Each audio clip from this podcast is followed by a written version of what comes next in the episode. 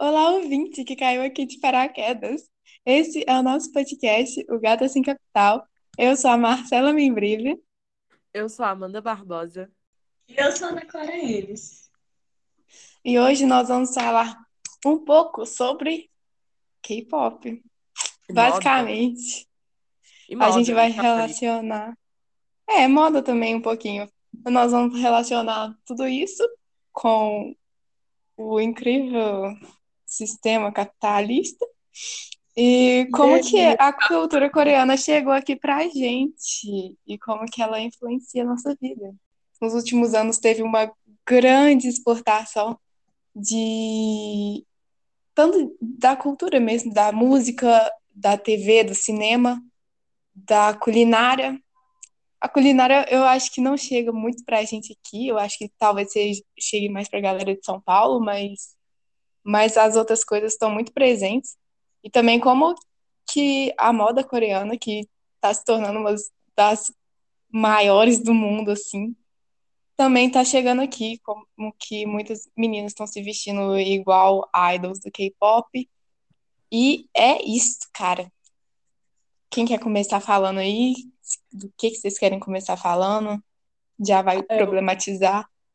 Ah, tá, mas eu acho que a gente pode começar explicando pouco sobre como que a, que a, que a indústria funciona. Porque o que acontece? Quando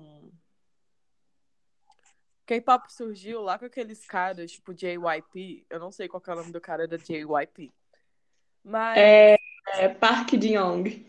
esse cara aí, quando esse cara começou, é, ele foi a primeira galera a realmente fazer K-pop. O Psy, eu acho que ele foi a primeira pessoa que realmente conseguiu elevar a música dele de um. Big Bang Bang Bang, que é o tipo o hit do Big Bang, é uma música que também chegou com muita força aqui. Porque é uma música que aí já pega para uma coisa mais pop.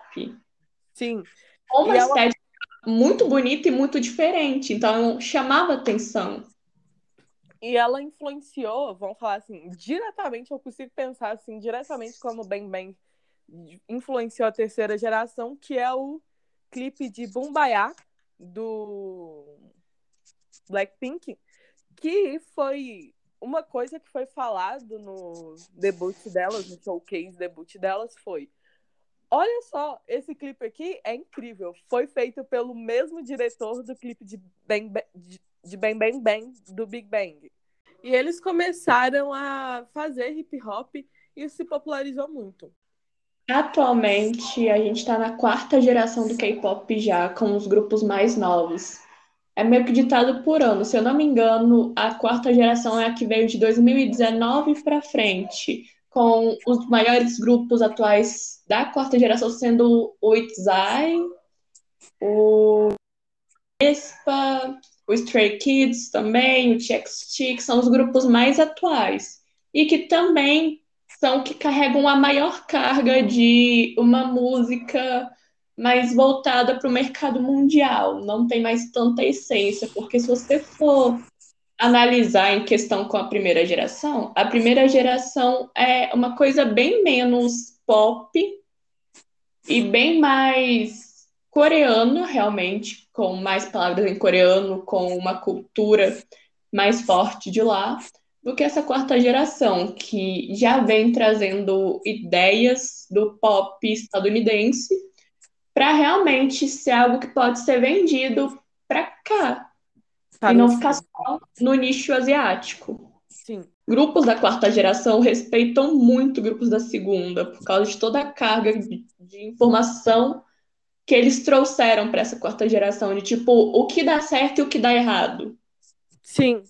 É, é pesquisa, né? Porque é muito estudado. Tudo dentro da música do K-pop é muito estudado. Hoje em dia, a gente vê os novos grupos referenciando também os grupos da terceira geração. E isso tende a continuar por muito. O BTS agora acabou de lançar Permission to Dance. Com certeza a música tá fazendo sucesso na Coreia, mas ela é muito mais voltada para fazer sucesso dentro dos Estados Unidos. Porque ela é uma música positiva, ela é uma música que vem com toda essa proposta de uou, vencemos a pandemia e tá tudo certo. E assim, é muito claro que é para os Estados Unidos, porque grande parte do mundo não venceu a pandemia. Eu acho que a Coreia ainda não terminou vacinação a ponto de não estar mais. Não se preocupar máscara. mais com isso. É. Não estar mais usando máscara. Eu tenho quase certeza que isso não está acontecendo na Coreia. Eu não sei como está a vacinação lá. Mas eu, nos Estados Unidos, o povo já tá andando sem máscara, a vida deles voltou ao normal já. O BTS, ele tá muito voltado a fazer sucesso lá, mas aí no mercado americano. Sim. Também tem música que eles lançaram há menos de um ano, eu acho que Film Out tem menos de um ano, e é uma música totalmente em japonês. E e Agora... em qual geração que começou a, as empresas mesmo a Acho que foi na metade. Eu diria. Uhum, tipo, a terceira já. É, é porque, tipo assim, a segunda tava dando muito certo. E aí foi eles falaram assim: e se a gente preparasse as pessoas desde jovens para poderem serem grandes entertainment? Ela não. Eles sabem quando eles estão. Que não estoura. Que não é pra Mas... estourar lá fora. É uma música pra eles, pra lá dentro. E aí, com todos os erros e acertos, eles finalmente conseguiram fazer o ser que eles são hoje. Por isso que, inclusive, que a terceira geração é tão referencial. Algo que eles fazem que é lançar um álbum e depois lançar um rock page desse álbum com outras músicas. Normalmente, quando eles fazem isso, eles lançam um álbum com uma música extremamente comercial, muito voltada para o público principalmente estadunidense, no, no, geral, ocidental, mas principalmente estadunidense. E depois uma música que é mais voltada para os fãs ou mais para o mercado asiático em si, com uma dinâmica diferente. Eu posso dar um exemplo disso de um grupo que eu gosto muito, que é o NCT Dream, é um grupo da terceira para quarta geração, em que eles lançaram Hot Sauce, que é uma música extremamente comercial, com ritmo viciante. E depois eles lançaram um page do álbum nessa música com Hello Future, que é uma música sobre positividade, que é uma música que relembra o passado deles, o debut deles, que é uma música que traz uma lembrança para os fãs em si. Então eles fazem isso, eles pegam a música principal, a música que eles querem que bombe e lançam primeiro, divulgam essa música, fazem uma promoção gigantesca e depois pegam esse álbum e lançam coisas novas para esse álbum para os fãs em si, coisas que não, é, não são para bombar, não são para serem exportadas, são para ver os fãs felizes e para dar a identidade deles. Isso também acho bastante interessante, que eles conseguem balancear o que é comercial e o que é para o público que realmente gosta deles e acompanha eles há mais tempo. É, como que isso começa, como que eles escolhem as pessoas, Vamos lá. Primeiro, o que acontece é o seguinte: normalmente você, você mesmo, você, por exemplo, você é uma pessoa coreana, você decide tentar numa dessas empresas grandes de K-pop. Mas é qualquer um ou tipo você chega na empresa, eles vão olhar seu perfil, eles vão olhar e falar eles... assim, ah, não, você é bonitinho, você é carismático, esse tipo de coisa. É, esse é um ponto muito importante para você poder entrar numa empresa, você normalmente tem que ser um coreano padrão. Tem que estar tá dentro dos, do que eles veem como beleza. Precisa ter um corpo magro. Normalmente são tons de pele mais claros. É difícil uma pessoa, um coreano com tom de pele mais escuro, conseguir debutar Normalmente você também tem que ter o rosto padrão, a V-line, o nariz pequeno, os olhos puxadinhos. Coreanos não padrão, não só coreanos, mas asiáticos não padrão em geral, têm muita dificuldade para debutar, porque e, o K-pop tem toda essa cultura de beleza e aparência. Eles querem Sim. que você deseje ser daquele jeito. Então, eles precisam de pessoas extremamente padrão para continuarem com isso, para chamarem atenção pela beleza. E também, não é só você chegar, você precisa já ter alguma técnica, você precisa ter algum talento. Porque eles normalmente fazem seletivas. Você vai lá com algumas outras pessoas, se apresenta. Se eles gostarem de você, acharem que você tem algum potencial, eles te chamam para treinar com eles e futuramente debutar. Após as audições, a gente vai ter o a fase de trainee. A fase de trainee pode ser. Você pode demorar dois anos, você pode demorar um ano, mas você também pode demorar, sei Levar lá, alguns meses ou alguns meses, se você anos. tiver muita sorte. Ou você pode. Ah, tá. E quando a gente fala sobre começar, a Marcela falou assim, 14, 15. eles começam muito cedo nisso agora, né? Os, os meninos, eles começam com, sei lá, com 14, 15 anos, eles estão entrando até antes dele, deles entrarem e lançarem a música mesmo. Então, como que isso aí funciona? É, Normalmente essas pessoas abandonam a escola só para treinar. Tá, mas aí, né, a pessoa tá lá treinando, e aí a gente tem todas essas questões que a gente falou de treinar. E finalmente chegou o seu momento, você vai debutar, te falaram que você vai debutar. Aí tem várias questões, você vai escolher o seu stage name, você vai. Vão ver quem que é seu grupo. Às vezes o seu grupo pode demorar assim. Eles vão falar que você vai debutar, debutar, e aí pode demorar um, dois anos para você realmente debutar. Porque eles têm que selecionar outras pessoas para debutar com você e formar um grupo. Sim. Então é um processo lento. É complicado porque a gente só esses contratos, mas você vê como funciona pelo forma, pela forma que os idols agem. Eu diria que você não pode sair pra balada, você não pode ser visto com pessoas sem ser pessoas do seu grupo. É meio que, tipo, te limitando a ser aquilo que a empresa determinou pra você, sabe? Tá. E além basicamente, você não pode viver sua vida. Você não pode ver finalmente pro ponto da estética, que a gente já falou várias pequenas coisinhas sobre. Mas quando as pessoas são selecionadas, elas já são selecionadas na estética delas. E no que isso pode acabar fazendo a pessoa virar ou não um idol. Quais que são os padrões de estética coreanos, tá? Inclusive o Wang Bo, que eu acabei de falar, que é um que é chinês, ele Aham. é um ator e um cantor. Porém, você olha assim pra ele, se ele estiver andando na Coreia ou qualquer coisa do tipo, ele parece muito com o coreano, muito com o coreano. E isso Então, é quais- muito importante para você debutar num grupo de K-pop. Se você, Sim. tipo, for descendente, só descendente de asiático ou não for da Coreia, é importante que você tenha mais traços coreanos do que traços do seu país de origem.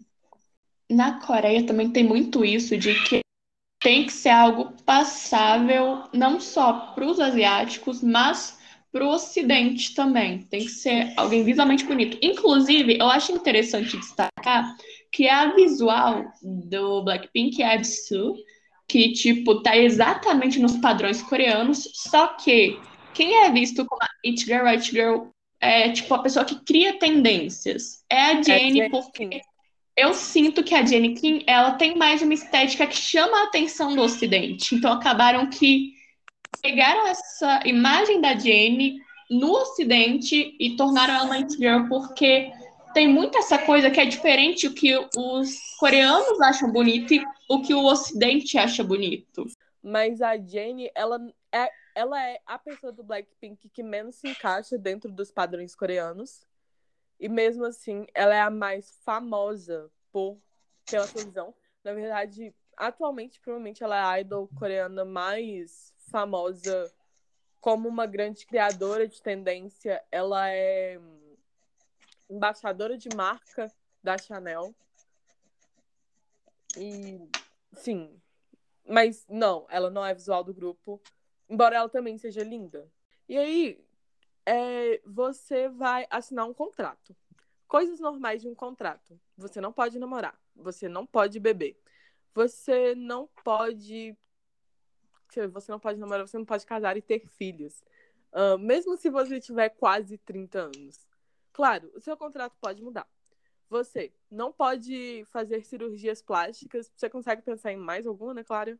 Ah, eu consigo pensar no fato de você não pode, tipo, Cara, o YouTube coreano, quando você pega pra fazer exercício, nenhum exercício é exatamente para você ficar saudável. São todos, ai, afine seu braço, afine sua perna, afine sua barriga. Tenha uma cinturinha Afine, fina. afine, afine, afine, afine. Fique Sempre cada vez afine. mais fino. fino. A gente tem que falar do padrão de magreza Sim, delas, mano, peraí, porque é vamos- vamos- bizarro. Eu vou começar a falar isso aqui falando assim. Jenny Kim e Lalissa Manoban, a Lisa, criaram um padrão que se chama. Eu não sei se foi a intenção delas, né? Eu acho que não. Mas as coreanas, ao ver elas, criaram um padrão que se chama Nine Degrees Shoulder, que é o ombro de 90 graus. Então, a intenção é que seu ombro, o, ele, quando você está parada normal, ele faça um ângulo de 90 graus perfeito. Meu Deus, que específico! É muito absurdo. Tipo, mas depois que eu descobri, eu fiquei assim. Às vezes eu olho no espelho e eu falo, meu ombro não é assim. Que agonia. E as O meu pessoas fazem. As pessoas com fazem, toda torta.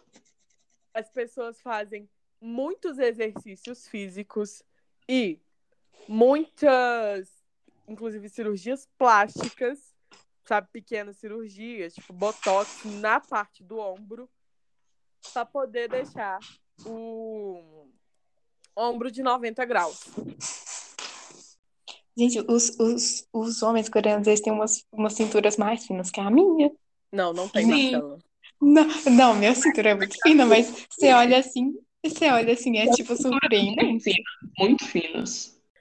E afinar a coxa, e é sempre fique fino, fique fino, e se pareça mais ainda com idol. Ai, sabe o que eu vi outro dia? O quê? Maquiagem pra axila. Maquiagem pra o quê? Pra axila. Também é porque os idols têm isso de não poder ter nenhum pelinho. O, ma- o quanto mais eles parecerem com um boneco, melhor. Sim, sim. Sim. É, tipo, se você vê assim, quando uma idol levanta assim debaixo do braço, parece que é a pele normal, igual ao resto do braço dela. E elas, obviamente, fazem muito tratamento, assim, para que toda a pele delas seja perfeitamente uniforme e Aham. branca. Você não vê uma manchinha na pele delas. Mas elas também maqueiam a axila. Ah, elas devem se maquiar inteira, né, velho? Tipo, Sim. perna, braço, tudo. E, tipo, você vê momentos que não dá pra maquiar. Por exemplo, pra mim, o Dance Practice, dance practice de How You Like That, a Jenny tava usando joelheira. E pra mim é muito óbvio que de tanto treinar How Like That, que no fim tem uma parte que elas estão de joelho, ela machucou, ou ela ralou o joelho e ela tá usando uma joelheira pra poder tampar isso. É, porque quando eles se machucam, eles precisam tampar. Você tem que ver eles realmente como um ser perfeito que tá sempre incrível em qualquer momento. Sim. Que você quer ser daquele jeito, você quer ter a pele perfeita, você quer ter a medida perfeita, a altura perfeita, o rosto perfeito. Falhar, falhar não tá no dicionário deles de maneira alguma. O idol não pode falhar. Quando idols erram notas em música ou erram passos, eles são extremamente criticados e, tipo, isso é guardado pra sempre. Tipo, olha, essa pessoa errou nesse momento extremamente específico da vida dela. E Sim, toda vez, ficaram no, no patamar da boneca mesmo. até pra nós aqui do Ocidente, que não temos essa cultura de perfeição, porque lá na Ásia, não só no K-pop, mas na Ásia como um todo, tem esse, esse medo de falha. A falha é muito criticada lá.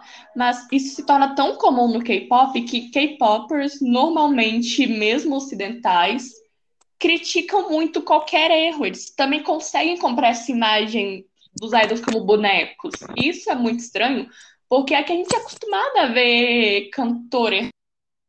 Um cantor de K-pop, você fica, tipo, surpresa. ocidentais, né? Porque ela é Uhum. brasileira. Mas mesmo assim, ela é extremamente magra. O cabelo. Você vê que ela tá lá se esforçando pra caramba pra se encaixar dentro do padrão coreano. E a Fato, ela é, eu acho que da Etiópia. Na estética, tem uma coisa que eu queria abordar na estética também. Volta aí. O quanto é importante você ser extremamente branco, extremamente pálido. Talvez nem branco, mas pálido. Sim, Porque quando eu mano, falo branco, eu penso, tipo, em pessoas brancas, tipo, de pele branca. Asiáticos são amarelos. Mas é importante você ser pálido, você ser um, um asiático de pele muito clara. Eu acho que se você pegar uma folha de papel, você tem uma coisa mais ou menos assim, da cor que, que eles querem. sim, tem até aquele produto, vocês viram, que tipo, você passa na sua pele pra deixar ela mais clara, velho. Dá pra usar Claro. base, mas é, é, Assim, é eu realmente um produto que- você passa e deixa a sua pele muito mais clara do E na que ela Coreia, realmente é é. muito normal.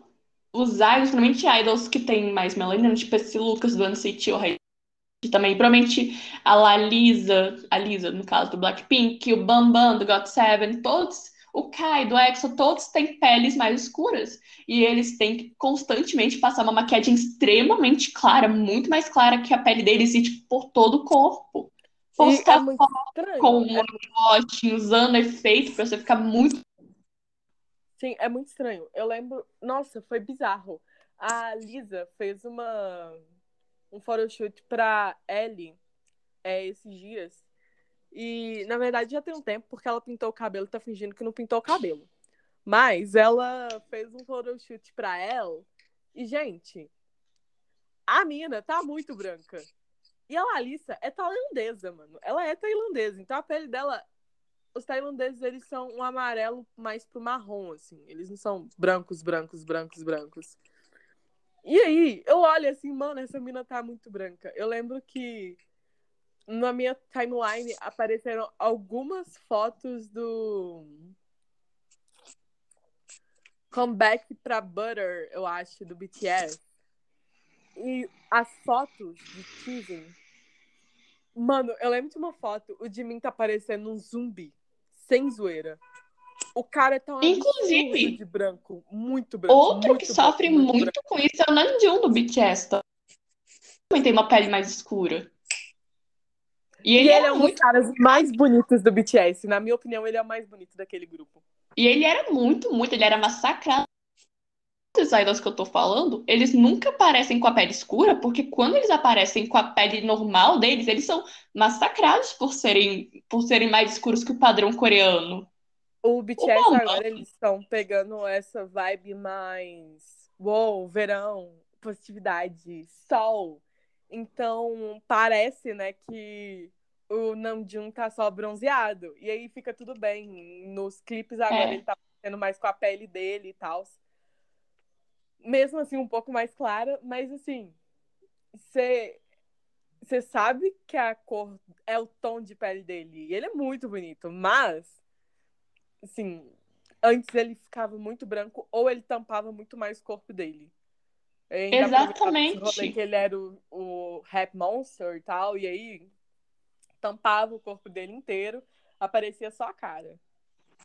Inclusive, o Bambam do GOT7, que eu posso falar com mais propriedade porque eu conheço mais o grupo, levou muito tempo para eu descobrir que ele tinha escura, porque ele sempre usou uma maquiagem muito branca e, tipo, mesmo quando ele não tava como idol, quando ele fazia alguma live de fora, ele continuava com a pele extremamente branca. Ahn, eu acho que um outro para vocês entenderem realmente como que é a questão estética e como que todas essas estéticas dentro do de grupos são tão importantes. A gente teve o Black Swan, que eles debutaram esse ano. É um grupo feminino e elas têm uma integrante negra. E uma brasileira, eu acho esse E detalhe legal. Sério? Sim, Sério. É a primeira vez. A brasileira, ela se parece. Ela tem traços mais. Mas é um exemplo. É um exemplo. É outra coisa, né? Que vai para estudo. Tudo que acontece vai para estudo. Então, olha só. Essa menina negra e essa menina que não é coreana debutaram. Ahn, deu errado, porque todo mundo só conseguiu prestar atenção no quanto que ela era negra e no quanto que ela não era coreana. Que ela era brasileira. Agora a gente vai pro gay. Essa menina tinha uma música muito legal, mas ela perdeu um número incrível de fãs porque ela se assumiu lésbica. Então isso inclusive desencoraja pessoas de grandes grupos a fazerem isso. É. E, tipo, como lá a homofobia é muito presente, e você vê isso acontecendo com essa menina lésbica, aí sim que pessoas de grandes grupos nunca vão se assumir. Sim. Já é difícil você assumir um relacionamento hétero dentro de um grupo. Assumir um relacionamento não hétero deve ser, tipo, impossível se você é de um grupo grande. Sim, sim. Bom, é isso, gente. Eu acho que a gente não conseguiu falar tudo que a gente tinha que falar. A gente ainda tinha que xingar muitas coisas, mas é isso. Beijo, é da tchau gente, Amanda. Gente, esse podcast aqui é um to be continued, porque a gente vai virar um podcast de verdade. É sério? Não. Fiquei sabendo Mas, assim, agora, pessoal. Eu, particularmente, eu acho que eu conseguiria fazer um K-pop até uma parte 3, assim. Ai, eu fico aqui ouvindo vocês falando para sempre aqui. Depois nós falamos de. Depois nós fala de anime também, depois nós fala de esporte, e aí nós fala de tipo como tudo está relacionado. Não, é porque se, um, como tudo tá relacionado, vai dar uns 5 EP, tá ligado? Mas aí também a gente sabe fazer um só sobre moda. Sobre moda, sobre. Sei lá, mano, a gente pode falar sobre qualquer coisa. Tem coisa que, tipo, são uns pensamentos assim que você pensa quando você tá tomando banho, sabe? Passa um só disso. Pensamentos de quando você tá tomando banho. Ah, não, Marcela. Tchau, gente! Tchau, beijo. Beijo. ah, tá. Ela é negra. Ela usa cabelo. Ela é negra. Ela é negra, negra, negra, negra. Ela tem boca de preto, ela tem. Não, o nariz dela é fino. É. Ela usa lentes claras, lentes verdes normalmente. Mas é isso, ela tá lá. O corpo dela, obviamente, está muito dentro dos padrões coreanos, mas a pele dela é negra e todo mundo ficou assim: ah, vão deixar uma negra debutar? É, como assim? Porque é muito assim? doido. É uma coisa que na Coreia você não espera nunca. Você não espera uma pessoa preta debutar na Coreia. É, mas as indústrias, as empresas estão vendo, né, velho, que agora é diversidade e que precisa disso. E aí elas vão colocar isso é... para fazer mais dinheiro. Mas eu nem sei se eu diria isso porque a empresa do Black Swan é uma empresa muito, muito, muito pequena, sabe? É. Então, mas elas têm que logo se adequar ao mercado agora já, entendeu? E, tipo, eles sabem que a população negra aqui no Ocidente é muito grande e que eles também vão consumir. Eu acho que é e se tiver alguém representando tipo assim, eles, é, é maior. A, a, gente pode arriscar, entendeu? Uhum. Sim, e se der certo, dá pra usar mais. Duas pessoas. Então, o Black Swan, ele, eu vejo ele como mais um daqueles experimentos. Eu é um teste. Não sei, eu não sei como é que tá os números delas, mas eu não acho que, que o grupo assim vai durar por muito mais tempo. É, não mas, é um grupo grande.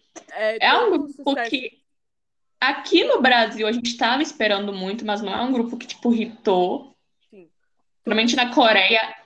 Pra falar, Amanda, desculpa.